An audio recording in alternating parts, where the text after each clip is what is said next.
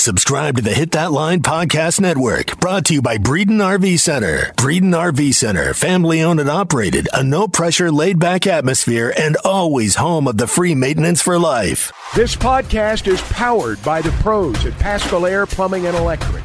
Arkansas owned, Arkansas operated. GoPaschal.com. You're listening to the Bud Light Morning Rush Podcast. Bud Light, proud sponsor of Arkansas Athletics. I'm always high on the hog, guys.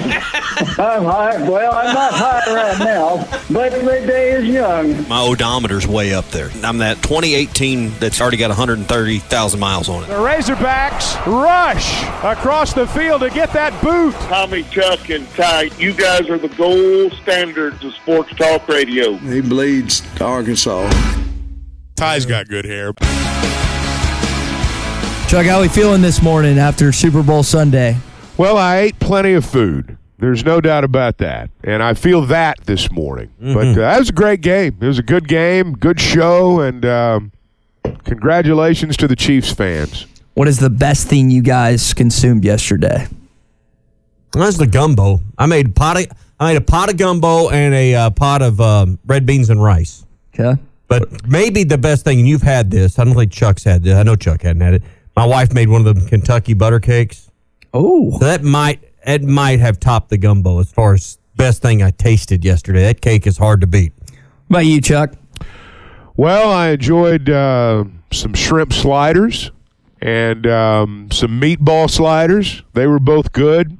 Some etouffee. That was really good.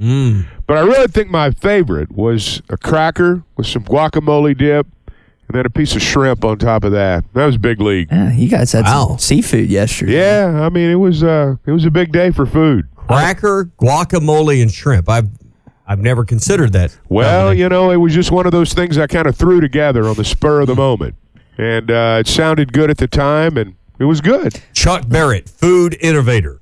That's uh, well, that's right. yeah. Just start throwing everything together. You know how it is, and uh, that's kind of what I did. That sounds good. I would say mine was probably pigs in a blanket. There was a quite. It sounds like all of you guys had quite a spread yesterday, and I was seeing different pictures and whatnot. People love to post their food pics and do the little slideshow Yeah. on Super Bowl Sunday of what they made. You've been having. We I didn't smoked- do that. Yeah, I, we didn't do that, but I smoked some wings yesterday. You'd have liked that. We had a little little smoked wing action. So finished them We off had some smoked the thighs. We had some smoked chicken thighs. thighs. they were are the good. best.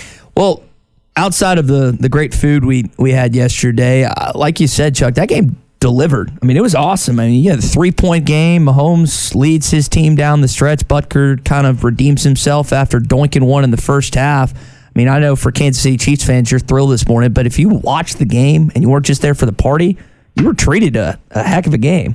Oh, it's a good game. I mean, it was a it was a close game, and I think that's what people wanted more than anything. And uh, you know, it was uh, it was hotly contested the whole game. There were big calls, big plays, and it was uh, you know it had all the drama you expect from a Super Bowl. Yeah. Well, maybe one of the biggest plays in hindsight was when Jalen Hurts just simply dropped the football, right, and uh, gets returned, and and that that in the end, in the final analysis, proves to be a huge play. Similar to Oh, it was a big play. Yeah. similar to what Mahomes did against the Bengals in the AFC Championship game. It ended up not costing them, but you had just that lost grip of the ball almost. Yeah. And that ball, you know what's crazy about that game last night? Three of the first four touchdowns were scored by former SEC players. Nick Bolton, former Missouri linebacker, AJ Brown, former Ole Miss, and you could say Jalen Hurts being an Alabama and an Oklahoma guy. But the SEC was on display last night and Well, here's close. the deal. Here's the deal. Kansas City scored on every possession in the second half. And when you do that in a Super Bowl against a great defense, most of the time you're going to win. Um, You know, Oh. I know those were big plays. You know, and Philadelphia played really well in the first half, but you know, Kansas City was just outstanding offensively in the second half, and everybody talked about the big matchup was going to be Kansas City's offensive line against the Eagles' defensive line. Well, Kansas City won it. Maybe not by a long shot, but they won that battle.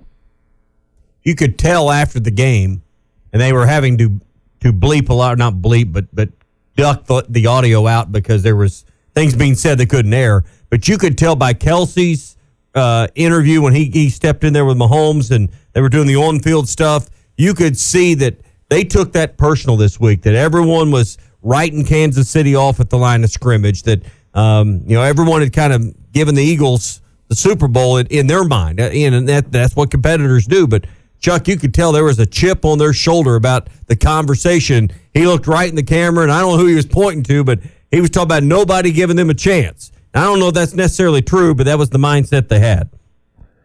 I thought the Chiefs should have acted like they'd been there before after the game. I was disappointed in their reaction. I thought Kelce went over the top. Um, I thought some of the things he said were really inappropriate. Uh, no class. I thought he uh, should have been a lot better than that after the game. Now, I know that the victor goes the spoils. I understand that. But act like you've done it before. If this is your second championship and you're a dynasty, as you you know are going to begin to call yourselves, need to act like that. Uh, the world did not pick against the Kansas City Chiefs.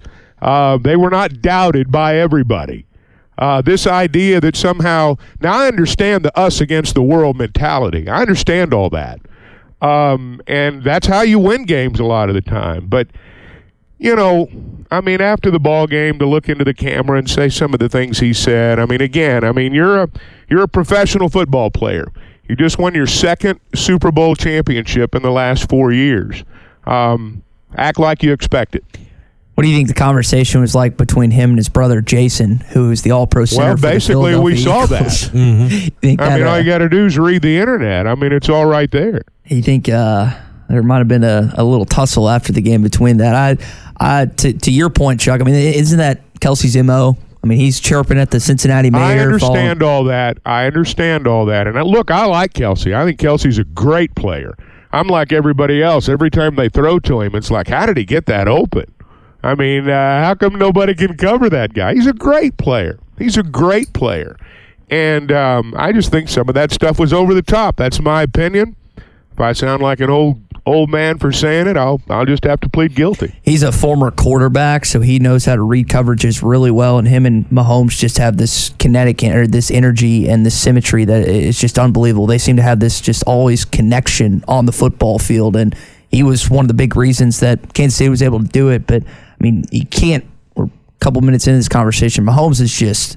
He- He's just unbelievable, man. And if you're not a Kansas City Chiefs fan, it is so difficult to go up against him because he wants to bring. It's not like Hurts played bad. I mean, you mentioned the fumble, but over other than that, Hurts played great. Hurts, Hurts really played great. Three rushing touchdowns. Yeah. That was ties a record, but it's just it's Mahomes. You, you give him that final possession. It's it's curtains, man. It's curtains. He's uh, he's he's otherworldly. I mean, and you know, again, like you say, I mean, you don't give him the ball in that situation. I mean, you give Mahomes the ball in that situation, and I mean, you can just chalk it up. You can get dressed because he's going to score. And um, they were great. I mean, Chiefs were great. They're down ten, and um, you know, I know Eagles fans were feeling good, and uh, they should have been. I mean, they they they played a great first half, but.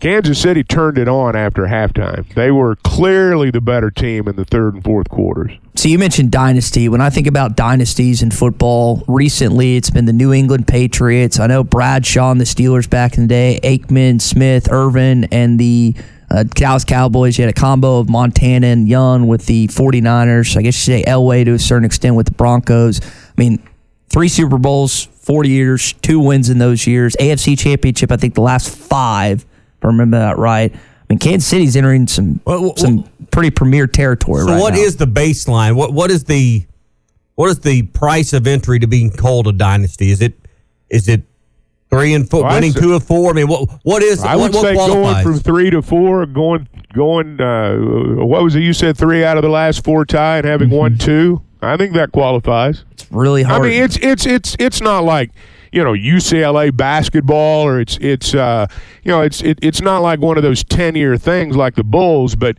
you know, you look at the at, at, at the shelf life of great teams in the NFL. It's not that long.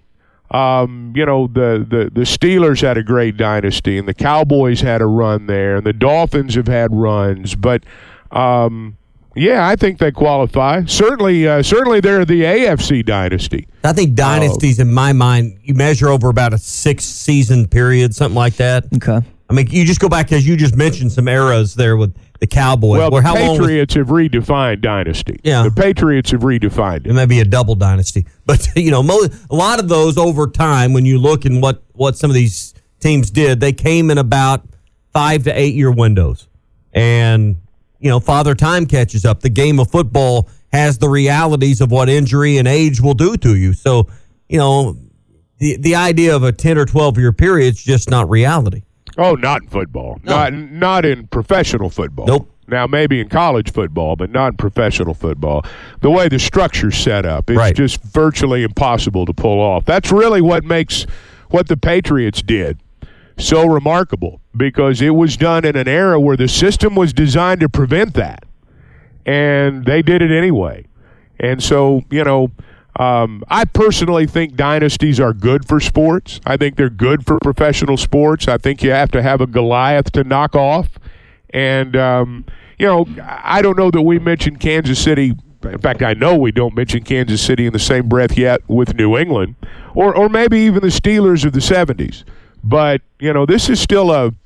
I mean, it's it's it's certainly the premier franchise in the AFC right now, and I won't say by a long shot, but they've they've earned the title of the premier franchise in the AFC, and you can argue they're the you know they're the premier franchise in football. I'm going to be interested to see if Andy Reid rides off into the sunset. You know, if this is it for Big Red, or if he comes back. I know what he said. But I know there have been reports to the contrary too, and you wouldn't expect him to say anything other than what he said last night. So you know that'll be interesting to watch. You know, you you, you made, made an interesting comment there about the system set up to prevent what happened with the Patriots, or maybe even what's unfolding with the Chiefs. You know, you have a, a draft where the worst teams pick first. You have a salary cap. You have all of these things in place, like you said, to create parity amongst the 32 teams. And then somehow you you know you get an elite talent like Mahomes, and you put the right pieces around Well- him, and, and that's what you do. that's that's that's how you beat that system. Right. Is you is you have a generational quarterback. Um, the Patriots had it with Brady, and the Chiefs had it uh, have it with Mahomes. You know, Hurts is a great quarterback. I don't know that you can talk about him in that breath right now. And um, you know, it's a quarterbacks league, man. I mean, it is a quarterbacks league, and it's amazing the guys that uh, guys that put the rings on. I mean, they're the great quarterbacks, and uh, Mahomes certainly qualifies. I mean, he's a he's a generational guy. I think he's a good face for the NFL. I'm not a huge fan of his wife or his brother, but I, uh, from like as a Packers guy, I mean, I love Aaron Rodgers as a football player. I don't like Aaron Rodgers necessarily as a person. I think he's weird. I think he does stuff that's uh, irritating to the fan base and the team. But Mahomes seems to do everything right on and off the field, and I think Hey, that's how about good. the 202 on the national anthem? Let's get to the real stuff Oh. last night. Let's get to the prop bets. And uh, That was uh, over. he blew it away, man. You know, I had a friend that had the uh, had the stopwatch going, and uh, it was pretty obvious early on he was going to go past Oh, yeah. 135. Yeah, that was at first 10 seconds, you know, it's as slow as it was going. I haven't read one opinion or one review that didn't think. You had mixed opinions about halftime. I've read nothing that didn't think Chris Stapleton wasn't just awesome on the national anthem. I thought all of it was good. I, I, I just think the Super Bowl's, uh, I mean, it's the greatest show in sports. It's the greatest show in sports. And it delivered last night. what did you think of Rihanna? He said mixed I, reviews. I mean, I I don't have it. I mean, it, it was it over the top. It's not my kind of music. I'm not going to hate on it. It wasn't designed for me. It was it was a good show. I mean, I, I'm st- I was wondering at first with all those whatever platforms or whatever, you know, is that real or is that computer generated? I mean, I wasn't sure for a while. You know, you know, and then it was pretty clear that that was pretty awesome. It's it's amazing the designs, and I don't know how much money they spent just being able to do that. I mean that that ain't cheap. And I'm still trying to figure out the engineering. Wasn't that wasn't the roof open? I guess there's a Yeah. you know, all the pulleys and whatever up there, but that that wasn't a uh, an easy feat to pull off what they did with all those elevated platform. It's pretty. You know, one thing, I don't know if a lot of people know this, the performers do not get paid at the Super Bowl. You don't make a nickel for doing that. But if you go back and you look over the last five years or so at what happens with these artists just the next day in terms of uh, uh, what is sold, social media, all the things that happen as a result of this, I promise you, Chris Stapleton tour dates were uh, Googled like crazy. right, you know, probably before the national anthem was over, and I know that is Rihanna pregnant was the uh, uh, you know was the probably the most Google thing last night. We can talk yes. about the ball game until we're blue in the face, but what makes the Super Bowl the Super Bowl is all the other stuff that comes with it. How you expand your audience beyond football people. Most of the people that watched the Super Bowl last night couldn't care less who won the game. And uh, that's what the Super Bowl is, and that's what they do better than any other sport, any other event. There's nothing out there that uh, draws the people in like the Super Bowl. Sure seemed like Stapleton moved Nick Sirianni. Did you see y'all's Yep. catch the tears that he was? I thought that was a really cool moment and Well, second year head coach to be in that moment. Pretty emotional for the, for that situation. Now I, I don't remember this year. When did Prince do the halftime show? That's what RJ's texting in about. That was still. Well, I don't remember what year. I don't remember the year. He was. Uh, that's still his favorite. Do you guys have a favorite halftime performance from any? Well, see, the thing you got to understand, Ty, is halftime performances are geared to people like you. Yeah. They're not geared to people like me. There's not been anybody that plays music from my era since, I don't know, the Rolling Stones, U2, uh, y- y- you know, some of those bands. That's what takes me back to my youth. I, I, I didn't listen to Rihanna, you know, because I was an adult by the time Yeah. that, you know, I was, I was past the hot hits by the time she came around. So I was on to the oldie station by the time she came in. So, um, you know, it's just not geared toward me. We were having this discussion before the game even started. Why, why they never feature a country music act at halftime of the Super Bowl? It just never happens. And you're, are you telling me that if Garth Brooks did halftime, I think the reports are that Garth doesn't want to because he wants to get paid. That's like Chuck mean, just said. You don't get but paid. there's there's plenty of others that would. I mean, you know, Garth is just the first name you would mention. He's Tom Brady of, of country Mm-hmm. music right now. So I mean, but they never, ever, ever. You got to have a feature that. mega, mega, mega star. And um, country music is a, you know, in our part of the world, to be great. I don't know if coast to coast it has the same appeal of some of the acts that they put on. so who would that be, Tommy? Who do you think that would be? As Tuck said, kind of the what fits that mold. Well, Garth is the number one. I mean, he, you know, and then from there you could argue. I mean, I would put George Strait, but I mean, he's probably not as wide appealing. That appeals to me and Clay Henry, but I don't know that I, appeals to everybody. see, I would submit to you, you'll have more eyes on an artist like Rihanna than you would on Garth Brooks. oh, I, I well, No, because people, uh, um, a lot of people, you know, just like everything else, you, you know, you know, you watch what you want to watch. Sometimes you love it to hate it, and uh, you know, they're uh, they know what they're doing. I, I, I mean, it's not by accident. my my theory is this: somewhere someone has a research report that says country music fans already like football. You don't need to put Garth Brooks on at halftime to get them to watch the Super Bowl. That's probably a but good point. My daughter, who's 11, she didn't watch one second of the game. Intense. She laid on the couch and watched her phone. But when halftime came around, my 11 year old was tuned in. Phone went down, eyes on TV. So the idea and the reason they have a mega star and what they do is to bring people in that don't care sure. about the game. All right. I think probably most people that love country music the way I do are going to watch the game regardless. I heard people saying that the uh, a football game inter- interrupted a Rihanna concert. That's what Yeah. some people were saying. It was after that. fine. I mean, I, I, you know, if you don't like it, get up and go get some more gumbo. That's that's all I can tell you. You know, go get another uh, uh, avocado shrimp cracker, and you'll be That's you'll, right. you'll be just fine. So That's right. I would highly recommend it.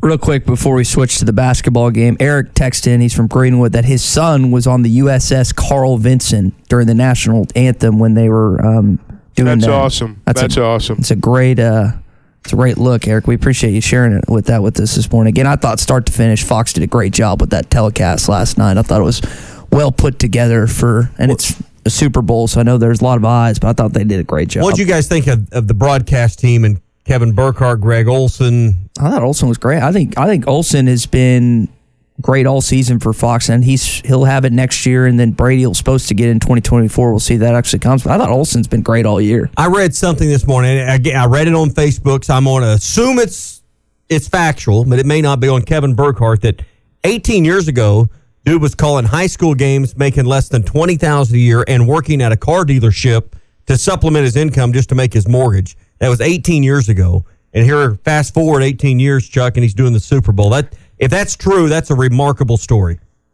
Well, it is remarkable, and and I don't think it's all that uncommon. Um, I thought they were fine last night. Now, you know we we grow accustomed to the megastars being in the broadcast booth too, and I don't know if either one of these guys qualify yet. Doesn't mean they won't be there someday, but it, it's you know for, for, for Fox, it's been ushering in a new generation uh, because you know uh, Joe Buck and Troy Aikman had done the biggest games for them for a long time, and you know before that they were set with Summerall and Madden. So you know they've had generational guys there in that booth, and those guys are not generational guys yet. But I thought they did fine last night, and and um, I, I I I don't have any complaints about anything. I know Arkansas fans had some complaints with how they played on Saturday. It was again, I was very surprised at how Mississippi State came in shooting great, really, in that first half. Chuck, what was your overall takeaway from the game? Well, it was not a good day. It was not a good day. Arkansas did not play well. Uh, Mississippi State's better than people have given them credit for. Mm-hmm. I mean, you know, they'd won four in a row too. They played a really good defensive game. They played a really good defensive game, and you know, Arkansas got beat to the rim a lot on the other end, and, and I don't really have a good explanation for it. Um, but they got they repeatedly got beat um, on the uh, on the defensive end, and I didn't see any of that coming, guys. I got to be honest. I didn't see one bit of that coming. I thought there would be. Uh, uh, I thought there'd be a fun Saturday for everybody, and it just didn't work out that way. Yeah, full house, one of the biggest crowds of the year. Nick Smith Jr. back, and you know, I don't know uh, uh, that the mindset was that, hey, you'll be fine with Nick Smith back. Everything's going to be great. But I'm not saying that's why the team played the way they did, but it, should be clear and evident to everyone Nick Smith's return to the floor and to this roster does not mean everything is going to be fine automatically. Well, as we said last week, it's not about Nick Smith. It's about the Razorbacks. I thought Nick did fine. I, I, I don't think Nick playing had one thing to do with Arkansas getting beat. I don't think it had one thing to do with what happened Saturday. I'd agree. Um, you go back and watch that game again, and wasn't Nick Smith getting beat? Um, you know, there are lots of other guys that were getting beat, and um, I thought he was fine, and I think he'll get better as we go along. But it's about the team; it's not about the individual. Yeah.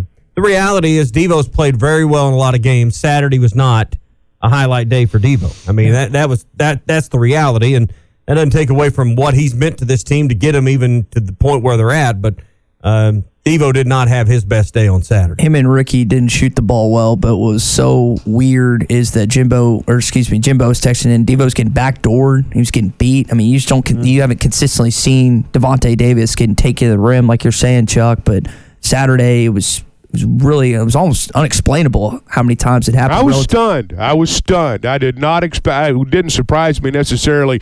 Mississippi State played a great game and won the game. I'm not saying that. I'm not surprised anytime when uh, somebody upset somebody, but the manner in which it happened that surprised me. Yeah, I mean it. Uh, you know, it makes makes this week's game with A and M paramount, and certainly makes next weekend uh, a bigger deal with Florida coming in. I mean, you, you've kind of given away your last your last token on your home floor, and uh, you're going to get to where you got to be to be in this tournament uh, with a seed, and you give up a, a, chance to be in in the fourth spot in the league, or at least tied for it with the with the loss Saturday. Still a lot to play for, Chuck, but uh, oh yeah, kind of gave away what little bit of edge you had with home court edge. Yeah, I mean, I don't think necessarily. I mean, we feel like it was a really bad loss. I don't think from a metric standpoint it'll prove to be a terrible loss because I think Mississippi State may find a way to get in. But um, it was a very disappointing loss the way it happened. Hey, it's Phil Elson. From all these years watching baseball, I've grown accustomed to watching closers in their element. James Teague isn't closing innings anymore, he's closing cases. With almost 30 years in the business, Teague Law Firm is a general practice firm that can help you with most family law issues divorce, custody, and child support. They can also help with criminal law, both felonies and misdemeanors. Call James and the Teague Law Firm at 479 531 2785. 531 2785. Online at teague-law.com. The Teague Law Firm, if they can't help you, they'll talk baseball. BetOnline remains your number one source for all your sports betting this season. Everything from the NFL and bowl season to esports. You'll find the latest odds, team matchup info, player news, and game trends at BetOnline. BetOnline features live betting, free contests, and live scores for almost any sport or game imaginable. We're the fastest and easiest way to bet on all your favorite leagues and events. Head to betonline.ag to join and receive a 50% welcome bonus on your first deposit. Make sure to use the promo code BELIEVE to receive your rewards. That's B L E A V.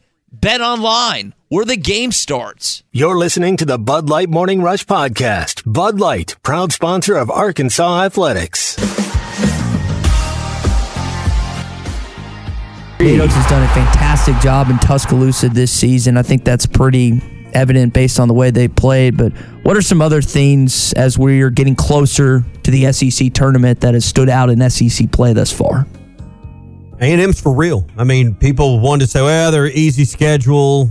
You know, A&M's won some games that, that make you take notes. So uh, are they the best team in this league? No. Are they number two in this league? No. But, you know, Chuck, they're a solid top four team in this league.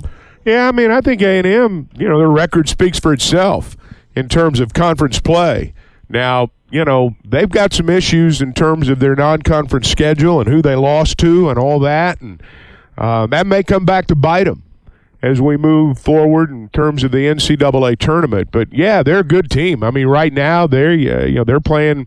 They're not Alabama's level, but you know, you'd put them up against anybody else in the league right now. That's for sure. You've got that four spot for the SEC tournament wide open right now. Missouri, Auburn, Kentucky all tied at seven and five. You win on Saturday, you would have been tied with them, but you're tied with now Vanderbilt and Florida at six and six. So, guys, with six conference games remaining, Arkansas still has a chance to get that four seed. Now, it's going to be tough based on the schedule that they have remaining, but uh, that are, there's still a chance for that to happen in the coming weeks. There's a lot to play for, and you know, you uh, as we discovered after the win over Kentucky um, you know, nothing lasts forever, good or bad. And that's the thing about playing twice a week, you know, and uh, generally one of them's on the road. I mean, you've got, uh, you better be able to turn the page really quickly. And I would expect Arkansas to come out and play a much more spirited game Wednesday night. How about the two buzzer beaters Tennessee loses by last week? Oh. Vanderbilt Oh, earlier, and then to lose at home when you're up two, and for Missouri to drill a three at the tail end of that game. I mean, Not you're just a three, that had some distance yeah, it, too. Rick Barnes. I mean, that for to have to sit in the locker room with your team after the game, two buzzer beaters. That's that's not easy for any coach. I'm going to tell you, this is going to be a wild. It appears to me this has the potential to be a very wild Nashville SEC tournament this year. Mm-hmm. Yep. I mean, the old Houston Nutt phrase: anybody can beat anybody. I think, with the exception of Alabama, so far that's what we're seeing. And Chuck, I think if if you've got the full sessions, all sessions ticket, you're going to be entertained this year in Nashville. From what I'm seeing here, with you know five or six games to go, whatever it is. I'd agree with that. I think, uh, you know, everybody goes to the tournament. I say everybody. Teams go to tournaments with different agendas. You know, Alabama, it appears, uh, if things hold as they are, they've got a chance to go into Nashville with the idea, or maybe even with the certainty, that they're going to be a number one seed, uh, regardless of what happens. Uh, I think Alabama's in a position, particularly if they, uh, you know, if they finish 15 and one, 16 and 0 in the league. Um, I think they're a number one seed, regardless of what happens in Nashville. So, um, you know, what's Tennessee's situation there? What's Arkansas's situation there? What's Texas A&M situation? Auburn. You know, Auburn's reeling a little bit right now. Yeah, I think there's the potential for a wide open tournament, and, and everybody's got some players. Everybody's got some guys who can take over a game. So, and, you know, weird things happen at conference tournaments too. You guys surprised Kentucky lost to Georgia? I figured No, they'd bounce back. No, I'm not. Um, you know, you could tell. I mean, early in that ball game, I mean, what Georgia beat them backdoor and dunked on what the first play. I mean, it was. Uh, no, they've got some issues right there. Uh, you know, Calipari's always been really good at getting his teams to play. You know, getting his teams to play hard. And um, I watched a good bit of that game, and I didn't see a team that played hard. That take anything away from the win there on Tuesday night? Well, when you lose at home, yeah, it takes something away from it. Uh, I mean, it doesn't I mean, mean I mean, Kentucky losing to, to Georgia does that does that take away from what Arkansas? accomplished? Well, I, I, I think, and you know, we talked about this some last Wednesday. I, mean, as much as we enjoy beating Kentucky, that was not, you know, a vintage Kentucky team, and um, they've got some issues. I mean, they've got issues right now. I don't know if they're going to make the tournament. So, you know, there's um, there's still a lot for them to do. So, uh, does it take something away from Arkansas's win metrically? Yeah, probably so. But I don't. I don't think it takes away the the fun of beating Kentucky. All right, that's your Red River Dodge Morning Rush Daily Question. Red River Dodge in Heber Springs. They are Arkansas's number one Ram dealer. Log on at redriverdodge.com. This hour of Chuck Barrett on the Morning Rush is presented by Paschal Air Plumbing and Electric. Professional people, professional service. Schedule your service appointment today at gopaschal.com. So I had some friends in Kansas City last night, and the scene there was pretty spectacular. Also had some friends that were in Philadelphia last night. Guys, they're still uh, still You've doing got friends of- everywhere, don't you? uh, rioting to a certain extent in, in Philadelphia, but not the uh, not the expectation that you had with after a win. They're flipping cards and stuff, but they were still mad last night after that loss, doing some crazy, typical Philadelphia stuff. Oh, this happens. I mean, it happens after Super Bowls. I mean, it um, unfortunately, you know, the team that you know the winners and the losers tend to, you know, show their backside sometimes in this. But um, I'm not surprised. Well, I mean, I've never understood the desire to burn something after a win or a loss, but uh, you know, I guess that's what you do. You get caught up in the mob mentality, and you know, Philadelphia for the first two quarters of that game, you thought, man, they're they're going to score another touchdown or maybe another ten points, and they're going to salt this thing away, and they just they couldn't do it. You, they, you know, it's kind of a I don't say a tale of two halves kind of game, but you know, the first half was about the Eagles, and the second half, where it counted, was was Mahomes and the Chiefs and scoring every possession. How much, do you, and this is still Dallas Cowboys state and Cowboy country, but how much of the has the Chiefs' success impacted our state in terms of the number of fans that are Chiefs relative to Cowboys? I still think Jerry and company wins that battle, but have we seen a shift in Arkansas? Oh, it's Oh, I think they're front runners everywhere. Bandwagon you know, guys. you, you know, you got them here too. Yeah, I mean, there's been a lot more Chief stuff that ten years ago wasn't around. You mm-hmm. know, people people weren't talking about the Chiefs, and it, it's just it's just human nature. When they started winning, when Mahomes got there, a lot of people hustled and rolled their got a ankle sprain themselves catching the bandwagon. Well, if you missed Mitch Holthus call last night at the end of the game, here's the voice of the Chiefs after the win. Chiefs 38 and the Eagles 35. Six seconds left in Super Bowl 57 regulation. Hurts takes the snap. The Chiefs only rushing two on a delay. Clock is going to be out of time, and the pass is going to be underthrown. It's incomplete. It's incomplete.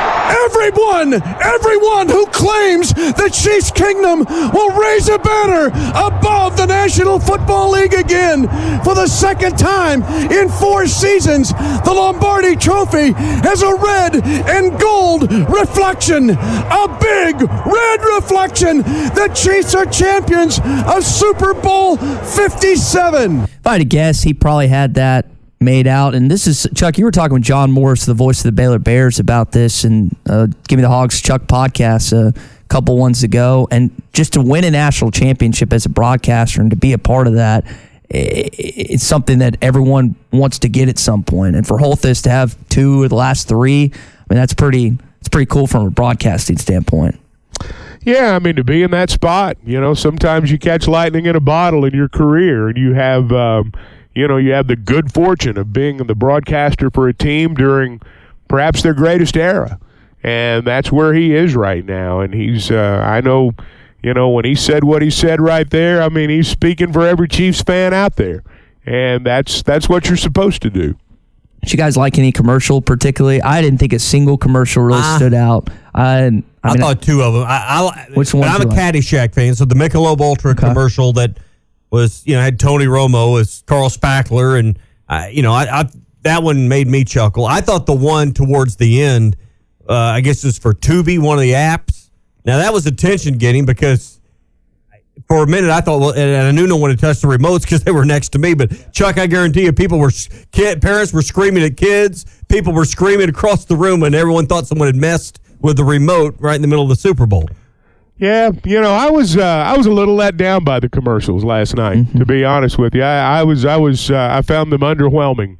Uh, there were some good ones here and there, some clever ones, but I don't think there was anything that really, you know, we're going to be talking about that. Sometimes you'll have a Super Bowl commercial that kind of changes the vernacular for a week or two, or maybe even longer than that. But but I didn't I didn't see anything like that last night. I'm a sucker for dog videos, so I like that uh, dog commercial toward the end there where they. Uh, you know, the dog's there in the house doing everything with him, and then they let the puppy out of the kennel. I kind of like that one. I always like the Christmas Budweiser commercial with the dog and the, the horse, and I know there's a specific specific name for that horse. Clydesdales. Yeah, the Clydesdales. I always think those are the those are my favorite commercials each and every time. Yeah, they were pushing Michelob Ultra this time, though. You didn't see the King of Beers, I don't think. Mm-mm. No, they're. Uh, I- I guess they're really trying to sell them. I know that's a big golf beer, but I guess they're, They're trying selling a lot of Michelob Ultra, evidently, these days. I I think it's their number one seller now. Is it? yeah, it is. I saw the stat. Um, I mean, you think about the combination of the Waste Management Open and the Super Bowl being in the same weekend in the Scottsdale, Glendale, Phoenix area. I mean, can you imagine the amount of beer? I, I can't remember the number exactly, but the amount of beer that was sold this weekend was insane. Oh, I was talking, can you imagine just trying to get a hotel room, a um, a dinner reservation? Normally, it's hard enough just the Super Bowl, but then you add that other event. Scottsdale and Phoenix are not very far apart. Yeah, that would be uh, that would be an impossible city to navigate this last week. I saw where the um, the cheapest, and I'm sure it was more motel than hotel, but uh, the cheapest motel in uh, the Phoenix area was four hundred and fifty-two dollars. Oh my gosh! uh, this this this past weekend, and that was probably in the worst part of town too. Golly, you, did you and Derek ever do this Super Bowl weekend a No. year? Okay, I I wouldn't mind going for Super Bowl week and then leaving on Friday. I have no desire to stay and go through the rigmarole of the game itself. just do Radio Road. Chuck, have you ever been to the Super Bowl? No, no, never been. I just again we talked about this a little on Friday. I'd rather just watch it on television. I know there's some events that I'd love to go to, Final Four, College Football National Championship, and others, but that's just never. It feels like a big corporate thing to me, and I don't. I don't know how much fun I'd. Act, I'd hopefully it'd be. Well, I mean, the Final Four is pretty corporate too. But if your team's there, it's great. I, you know, I think if you're, um, you know, if you're a rabid fan of a team, and in a lot of places, you know, the NFL comes first for football fans. And if you're a rabid fan, you know, you think about if if Arkansas was playing in the national championship game out in Pasadena, California, hey, there'd be a lot of Razorback fans that'd find a way to get there, and they'd pay whatever they had to pay to go. And for if, you know, if you're an NFL fan and uh, you follow your team the way we follow ours in college, then yeah, you'd find a way to go. But it's never been a burning desire for me. Let's just be honest. Name me anything where the in stadium or on course or in the venue experience is better than TV. I mean, TV provides you a better seat, replay.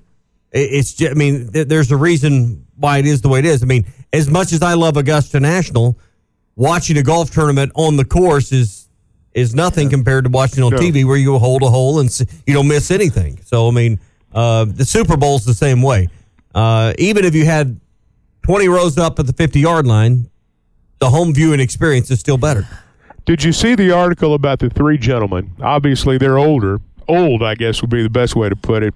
That have been to all 57 Super Bowls. wow. There are three known living men who have been to all 57 of the Super Bowls, and they have a photograph obviously made every year, and they did yesterday. And I was sitting there thinking, wow, what they have seen over the course of 57 Super Bowls. Just And- incredible. Just the uh, at the coin toss where they showed the picture of the of Super Bowl one, and there was Yeah. the captains and one referee, and now there's you know 50 people out of midfield. You know, just It's incredible. Yeah. It's incredible what's happened. Hey, guys, let me stop just for a second and talk about my friends at Paschal Air Plumbing and Electric. One thing I'm really thankful for right now is a hot shower. You know, is there anything worse than a cold oh, shower? no. I mean, really, No. particularly this time of year. The only thing worse might be water heater damage. I mean, that's a bad deal this time of year, too. If it's time for a new water heater, you deserve the best. And right now, you can take $150 off a new tank water heater or you can upgrade to endless hot water with a tankless water heater, and you can get $300 off. So don't settle for good when you can have the best. And, you know, when we talk about Paschal Air Plumbing and Electric, we're talking about an Arkansas owned company. Our friend Charlie Boyce, Razorback Great. Uh, the proprietor, and I mean, he's got a terrific staff there. Uh, they understand their business. They really do. Charlie's third generation in terms of his family being an HVAC operator. And you can schedule today at gopaschal.com. Professional people, professional service, Paschal Air Plumbing and Electric. I remember growing up, we didn't have, you know, there weren't tankless water heaters. And if, man, if you were the last in the shower in the morning, it's brutal. Oh, it's cold. you didn't want, you didn't, so that tankless is the way to go. We had summer camp and we were limited to like two minute showers because I think they were kind of that Yeah. situation where they hadn't in- improved anything. So we had the counselors yelling at us to get out because otherwise the the, wa- the hot water is just going to be gone. Pretty. They wanted to make sure there was hot water left for them. Yes. exactly. That was that was uh, what they were most. Well, it's hard concerned enough to get a 12 year old to take a shower anyway, so cold water is not going to help it.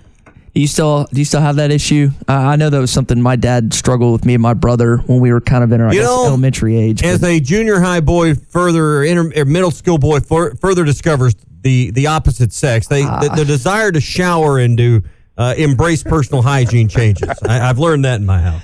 Oh man, uh, good old Dylan transition. I like that. Uh, guys, Arkansas's transition game against Kentucky on Tuesday night was the best it was all season. They didn't have a ton of fast breaks. If you look at the box score, really. Not a ton of difference except for the three point shooting. Mississippi State goes six for 10. Arkansas goes four for 18. And Anthony Black said it was because of their defense on Saturday. Nah, it was us defensively. You see the teams we've played and, and held to fewer points and worse percentages, and you, and you see them. Like they're they're a good team too, but you see teams with pros and we're holding them to less points. So that's on us. Like they're a good team. Yeah, they play hard, they do all that, but it's on us. It's on our defense, and we just we just didn't get done today. I really liked what he said in the press conference. He kept coming back to him. He also pointed out himself in certain situations, but uh, they took it on the chin on Saturday. And now they, again, not really need time to think about that. You got A and M, who's third in the league. that You got to beat on Saturday or on Wednesday night. Yeah, I mean it was disappointing. Uh, I didn't see that coming. I'm going to be honest. I didn't. I did not see that coming. Um, you know, Mississippi State. If I read right, uh, the first time they've scored 70 points since early December.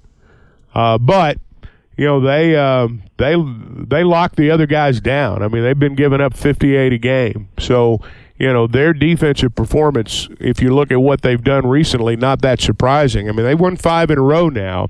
They beat TCU when they were ranked number 11. You know we remember how they took Alabama to the wire. They've not lost since. So uh, they're a team trying to play their way into the NCAA tournament, and that's what I saw Saturday. You know, we tend to focus on our team, and that's understandable. But um, you know, I saw a team in Mississippi State that was fighting for their postseason, and they played defense like a team that wanted to get there. Uh, they're not a great offensive team. They're just not. The uh, the only way they're going to score the way they did Saturday is if they beat you off back cuts and you know, and they did that a lot on uh, on uh, Saturday. So, you know, I, I thought you know Mississippi State played a great game, but I did not expect to see that happen in in in terms of the way it all played out. I felt, felt like a, just a disappointment for the fans in attendance because I think they were so expected. And you you just brought up some great points. The fact, I mean, it's not like that was a, a bum team walking into Bud Walton. Four straight wins, one of the best teams in all of college basketball on defense. But I think just the expectation with Nick coming back and heading that game with your win streak of five straight conference wins, you expected to just win as a fan. And you got to remember, I saw Mississippi State from the opening tip be physical with Arkansas, and it took them a little bit to kind of feel that out. Well, you look at the final numbers, and um, you know I'm not picking on anybody, but you know the numbers are what they are. I mean, you know Devo and Council combined were three for 17. You know, and you look at the other side, and I mean Davis is six for 11, and Moore is five for 11. Um, you know, Moore scores 12, two of two from beyond the arc. Davis is two of three from beyond the arc. Um, you know, Arkansas's guards didn't post those kind of numbers. And I'm not saying that's where the game was won or lost. I'm not suggesting that. But I'm saying when you look at, you know, um, a lot of the numbers in the game, they, they favored Mississippi State. That's why they won. But I thought the numbers for their guards stood out. Four of the last five. I heard you mention this a couple of times towards the end of the broadcast that Mississippi State had has now won four of the last five of Bud Walton. Why, do you think it is they, they seemingly have the Hogs number at home? Well, I think part of that circumstance. I mean, they they won six in a row. Arkansas had won two of three, I guess, coming into this. But um, um, you know, Mississippi State had won six in a row prior to that, and they uh, they're always better than you think they are. I mean, they are. And and you look at the series, and Arkansas has always struggled to win in the hump, and Uh, they'd always struggled to win in Bud Walton until lately.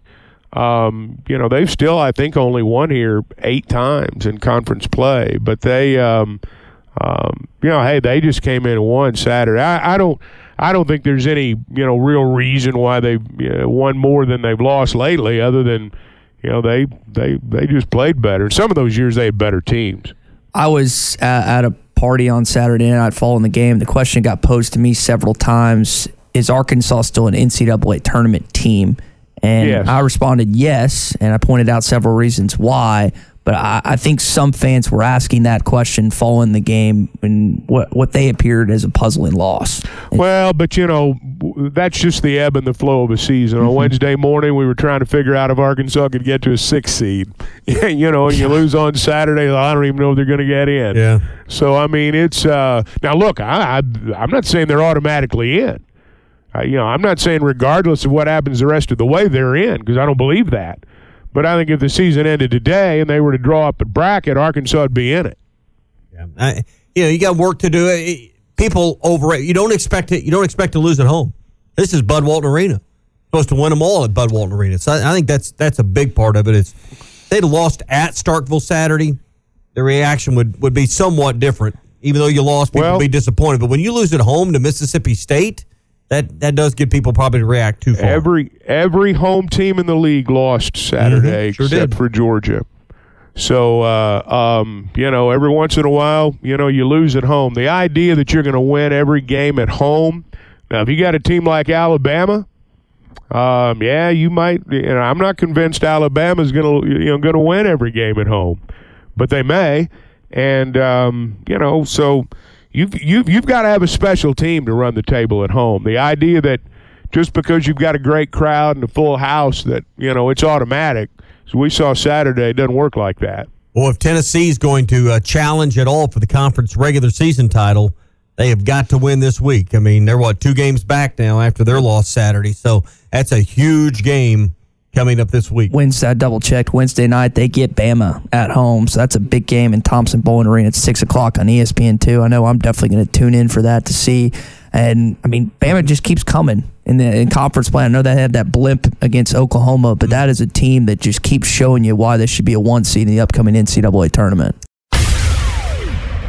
Introducing Your Choice Tuesday at Buffalo Wild Wings. Buy one, get one 50% off on our traditional wings on Tuesdays. Then the best thing about Thursday at Buffalo Wild Wings is buy one, get one free on our boneless wings. Both offers are now available for dine-in and carry-out. Some exclusions apply. Visit your Buffalo Wild Wings in Bryant, Little Rock, Sherwood, Conway, Fort Smith, and in Jonesboro. Buffalo Wild Wings. Roar.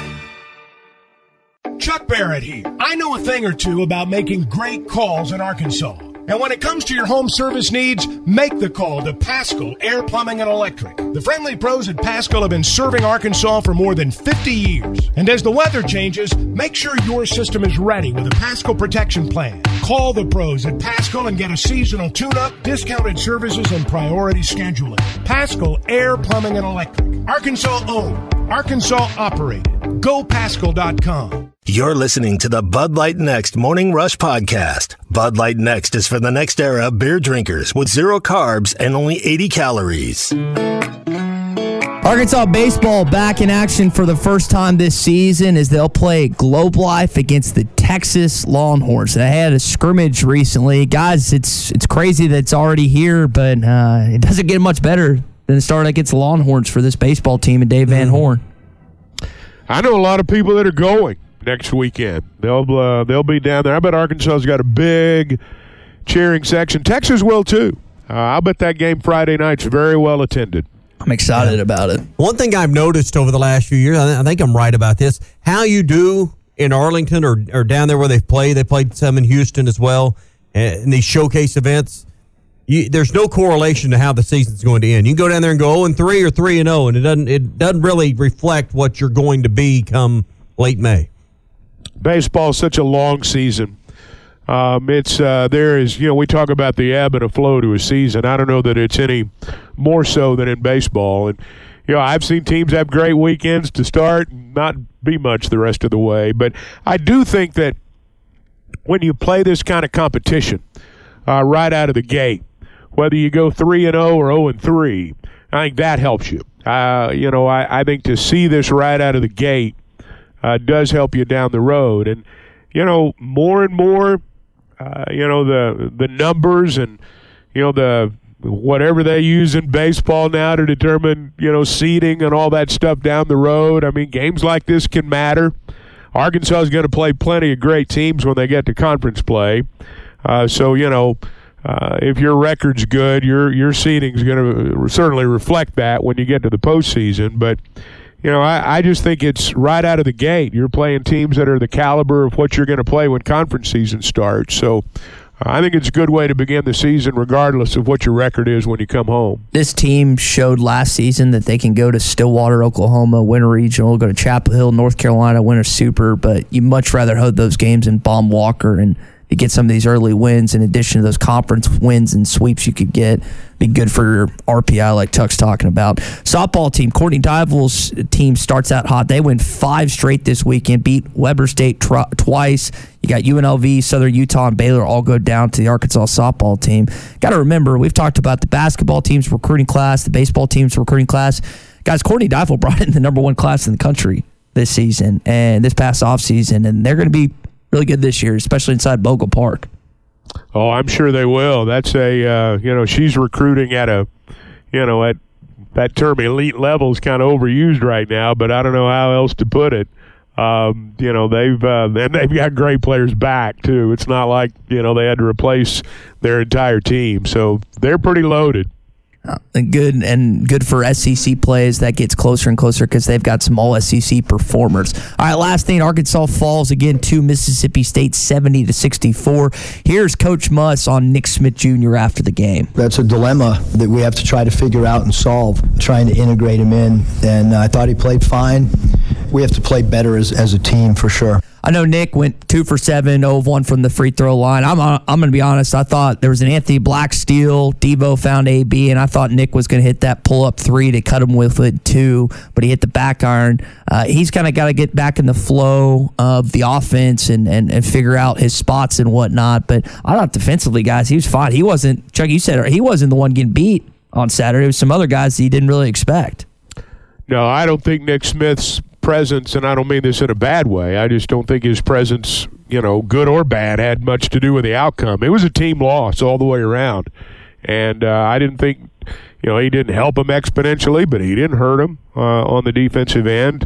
Um, I thought Mississippi State won the game, and Arkansas did a lot of things that that can help you lose a game, and uh, but but I don't think Smith's presence really uh, had that much to do with the outcome, honestly. And that is going to do it for your hog update brought to you by Mr. Sparky. You don't have to put up with any malarkey. Call 888 8 Sparky. Let's talk to Charlie and Camden. He's got some thoughts on the game on Saturday. Go ahead, Charlie.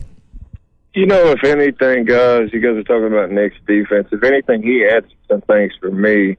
A lot of times when you're dealing with a knee, uh, it's hard for you to get down there and move laterally. And I thought he did a heck of a job, especially when he came back in in the second half and kind of you could just see it. He was pl- he was moving. I mean, he was he was moving his feet.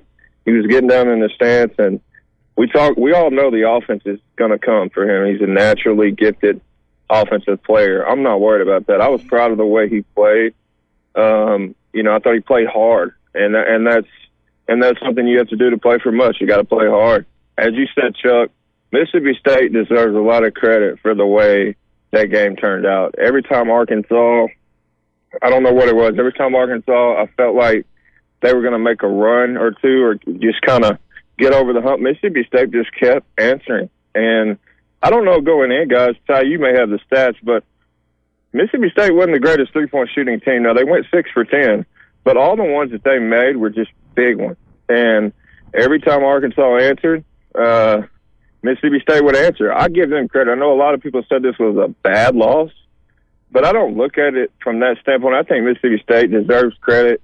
They came in, they were hot, and and I think this put them kind of in the first four out talk of the tournament. So they got a big week up ahead, and they could be a team that could get themselves in the conversation. So I'm going to give them more credit uh, Arkansas definitely didn't play their best, but uh, Mississippi State deserves a lot of credit for the way that game turned out the other day.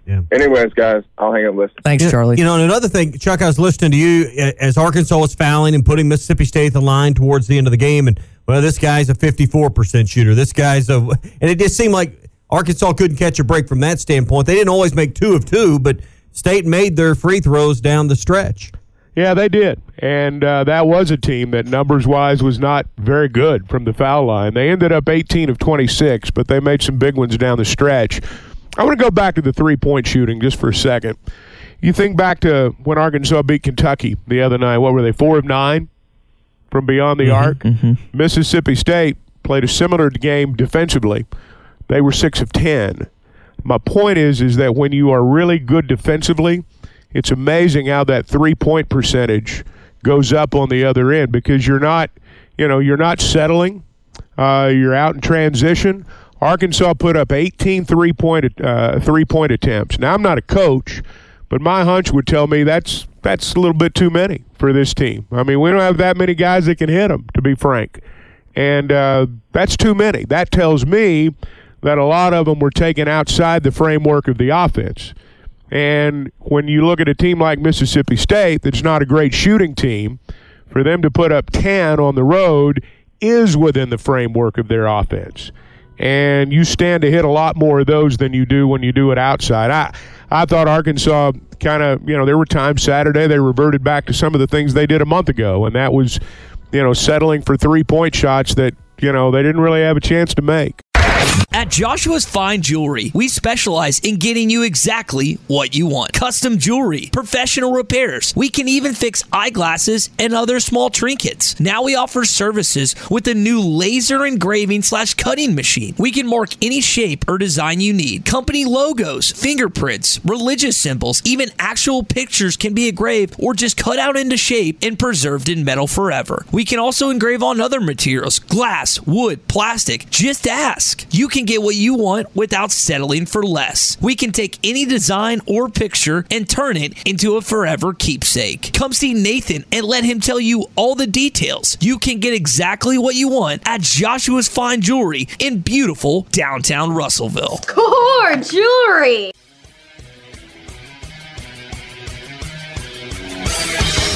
Have you tried Benville Brewing's new Space Goose Hazy India Pale Ale? It's handcrafted in Arkansas. You'll taste the great tropical citrus, including the passion fruit, the guava, and pineapple. It's creamy, zingy, and zounds the taste buds. It's weird, wonderful, and wacky all at the same time. Try the new Space Goose Hazy India Pale Ale from Benville Brewing. There's precedent for quarterbacks to win the regular season NFL MVP and to falter or lose in the Super Bowl. Patrick Mahomes, not in that category. He wins the regular season. Most valuable player also wins the Super Bowl most valuable player as the Kansas City Chiefs win 38 35 in Glendale. Want to react to that game coming up here in hour three. Hot Take Monday brought to you by Wills RV, five miles west of exit 72 off of I 49 in Springdale. Great brands, great prices, great people, on site storage, paint, body, and collision center to take care of any needs you need down the road, and a lifetime warranty on every new RV they sell. It's all at Wills RV, five miles west of exit 72 off of I 49 in Springdale. Seek, explore, discover with Wills RV. I know people were having fun at Cowboys fans' expenses this morning, including being Clarksville. Dak was at the Super Bowl, and so they were saying that congrats to the Dallas Cowboys and Dak for making the Super Bowl because he was in attendance, just not in uniform. Won the uh, Walter Payton Award, didn't he? Yeah, Yeah. for the and uh, got booed, yeah. Did he really? Yeah. Philly fans. Philly fans. Oh booed him, yeah. I, even for You could read his lips when they booed. He said Philly fans. I mean, he expected it. Everybody expected that. oh man, I wouldn't read too much into it. Well, I mean, he was. It's not like he was just there watching. He he was the the Walter ba- Walter Payton Man of the Year award, right? Yeah, yeah. I mean that's not an award that should be diminished by all this. No. and, and uh, it's certainly well earned. But yeah, I mean, look, when you saw him out there, you knew. I mean, you knew the Philly fans were going to boo him. It's part of it. Uh, where, where do the Philly fans rank as some of the most they're loyal opinion opinion? I I don't know if I'd say vile, but where where, where do they rank in sports in terms of the hatred for their rivals? No different than we are with Texas. No different than we are with LSU in baseball. You know, no different than it's going to be when Tennessee rolls in here in April for baseball. It's gonna be a hostile series. I mean, so I mean, let's not act like Philly's the worst in the world. I mean, we can get right on that level too when we need to. Mm-hmm. No, that's fair on that. So has the disdain for Kansas City risen to pretty abnormal levels after they win their second in three years? I mean, I, I said this earlier. I think Mahomes is a likable guy, but I, I did see a lot of pushback on I hate the Chiefs this morning and after last night after they win. What do you guys think about just kind of where they are in sports right now? Well, I think in our part of the world, there are a lot more Chiefs fans than maybe there are in other places. I think it's no different than anybody else. I mean, you know, they um, they love him in their area, and I'll bet they don't like him very much in Denver. And I'll bet the Raiders still hate him.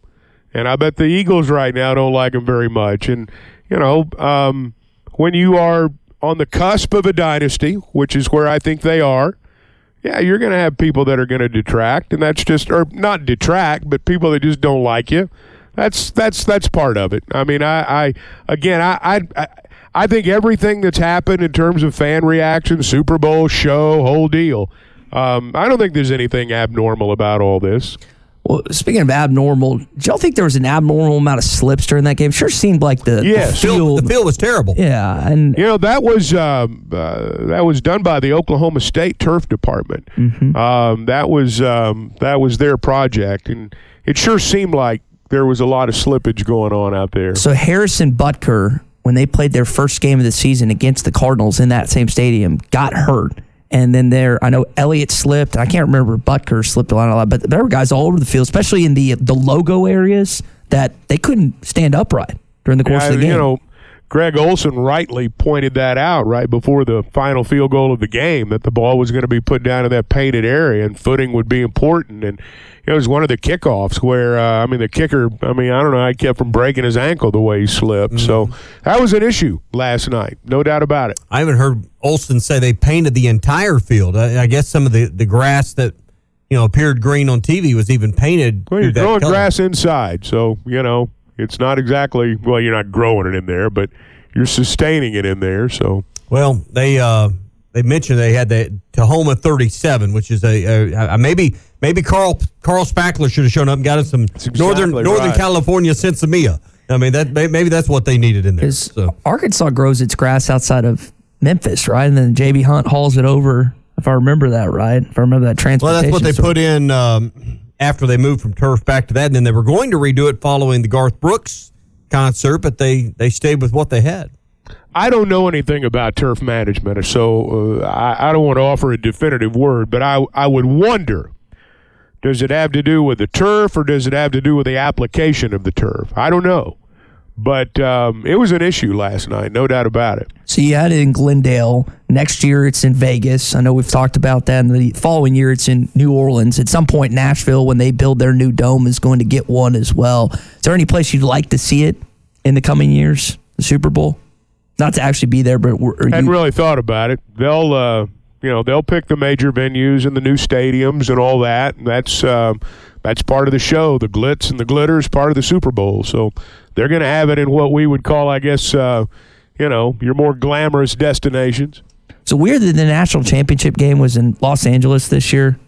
That that was a little strange. I, that was a little strange. They yes. didn't have tailgating.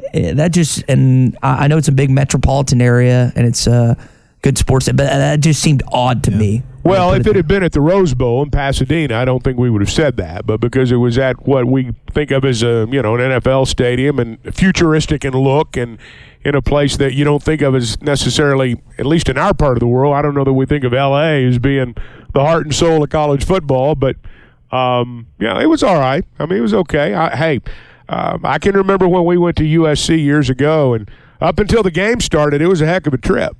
And, um, you know, going to Southern California is not bad for those kids. I'm sure they enjoyed it a lot. All of these kind of games, Super Bowls, national championships, Final Fours in basketball, all being held in these same similar facilities. And it's it's about the suites. It's about the corporate sales on, There's on a lot premium that, opportunities. Sure. And the, the newer stadiums and the domed stadiums offer that. And a lot of times there's two levels or two rows, if you will, two floors of, of suites. So uh, it's all about being able to cash in on that too and having those amenities to offer. One of y'all, and I can't remember which one, was talking about desire earlier. When a team wins the Super Bowl, you referenced the Rams, who did not have a good season this year.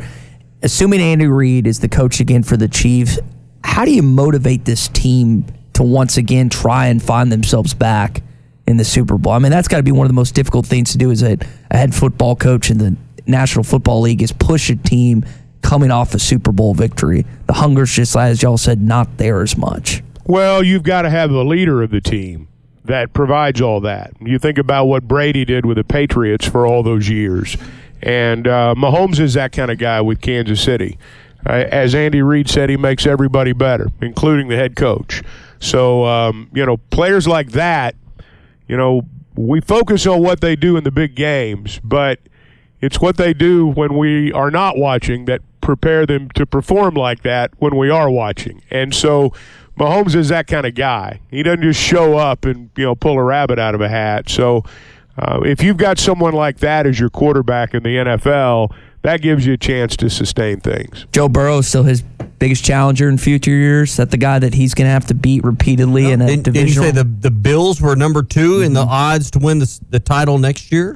Yeah, they're not going away. The Bills aren't going away, and the Bengals aren't going away. And my guess would be that, you know, over the next two or three years, those are the teams that we're going to watch battling it out. You know, uh, at least two of those three teams we're going to watch battling it out, and so uh, we're kind of in that cycle right now. Question is, which one of those three are the Cowboys going to beat? I mean, in the Super Bowl. I mean, that's that's the question right now. I think it's got to be frustrating for Dallas Cowboy fans, not just this year, but I mean, I mean, you see a quarterback like Patrick Mahomes. You saw one in Joe Burrow last year, and I mean, Chuck, you've addressed it, the fact that while Dak is a a good quarter, he's not that next level guy, and you need you almost have to have that in today's NFL to get over the jump. Well, you do, and and and you know they'll they'll you know they'll either sink or swim with Dak next year, just just like they've done, and we've all got our ideas about what they're going to do. I don't think that Cowboy fans, frankly, in our state, are invested anymore the way Cowboy fans, for example, in Dallas are. You know, NFL fans, Cowboy fans that put the Cowboys first before their college team. Um, I don't think there are any fans in Arkansas that are, you know, Razorback fans that put the Cowboys, or if there are this number of people, it's very small, to put the Cowboys above the Razorbacks. So I don't think that um, uh, Cowboys fans have gotten used to this, and and um, you know, but I, I, I don't I don't think there's the rabid NFL Cowboy base here like there would be in the in the greater Dallas area. So we talked a lot about the game to this point. I know we mentioned some commercials. Guys, one of the things I was most excited about watching last night is the trailer for the new Indiana Jones movie. Don't care about the new Fast and Furious movie, but I mean Harrison Ford, I don't he's eight I think 80 something now, but I'm actually genuinely excited for that new Indiana Jones movie coming out. Go get him. I'd have to go back and watch the old one. I watched that is a series I watched as as a kid, but I, I mean we're going back 40 years, I guess. We still got movie passes around there. You guys still give away movie passes. You get to go free tie, or you got to pay your way in like everybody else. Do we have any of those? We don't have any movie pass. I can't get you, Bummer. to, you know, maybe into Tri-State Speedway or something if you'd like That to go. was a staple of old school radio. Oh, yeah. was the free movie passes. Yeah, I mean, um, you're right, uh, and we used to give those away, and then uh, uh, then the stock car racing tickets. I'm sure you gave away many of those at uh, on-site appearances. Absolutely. People just pull up. What didn't get a car? Y'all got any tri-state tickets? That's right. That's exactly how it used to you- be. You're right. If you said no, they just kept on moving. You know, When is the last movie y'all seen in theaters? When what, what got you up to a movie theater that you're like, I got to see this? Top Gun. Top Gun. I think that was mine too. What about you, Chuck? I don't. I don't remember. I, mean, I don't go to movies though. I mean, it, I don't it- remember the last time I went. I'm um, I'm kind of like uh, Mississippi State. I'm I'm about four four movies in five years at the theater. I don't go very often. I think and the other movie that I want to see is Air, the kind of Now that one interested me. Yeah. Yeah, it's got the Sonny Vaccaro story with Phil Knight and Michael Jordan, where they convince Michael and his family that they should sign with Nike rather than Converse and some of the other brands. But uh, that's a movie. I'm, you got All Star cast, Ben Affleck, Matt Damon. I mean, you've got some really talented actors and actresses in that movie that I'm definitely going to watch. Speaking of Affleck, how about the commercial where he's uh was it Dun- I guess it's Dunkin' Donuts where he Oh, was yeah. working the, the, the drive through and Jennifer J Lo pulls up. That that's a pretty that was probably one of the better more one of the few commercials that might have made you laugh. Now, that was the problem with the commercials yesterday. None of them made you just laugh. Made, none of them at my house made the the entire room laugh. I thought the the Doritos commercials back in the day were hysterical. He had a few Pepsi commercials that stood out, but uh, this year was just a bunch of duds, to be honest. See, I think that uh, from a commercial standpoint, this is just my opinion. Um, I realize that Anheuser-Busch sells more Michelob Ultra than anything else out there. But I think that Budweiser ad was the tone setter for the rest of the night. I think when you turn on the Super Bowl, you expect to see a Budweiser ad that tugs at your heartstring right out of the gate. There was no tone setter Yeah. on the commercials last night. There was nothing there that made you say, man, this is the Super Bowl. I mean, this is the Super Bowl. And I understand, you know, again, I Budweiser supposedly, you know, the king of beers is a dying brand and Michelob Ultra is what they're making all their money off of now. And I get all that. But it um, it felt a little different for me. I just put it that way. Get last night was the first time that other beer outside of Anheuser-Busch could advertise uh, on the game, but they still, like you said, I, I look forward to that one commercial each and every year, and it just didn't have that pop, unfortunately. Well, you know, I thought maybe they were waiting until the second half to show the good commercials this year. I don't know. I I, I thought there were, you know, maybe a few better ones in the second half. I'm not sure. Hey, if you've reached the point in your life where you're in the market to sell or sell the home you have or maybe buy a new one, let me recommend Weichert Realtors, the Griffin Company.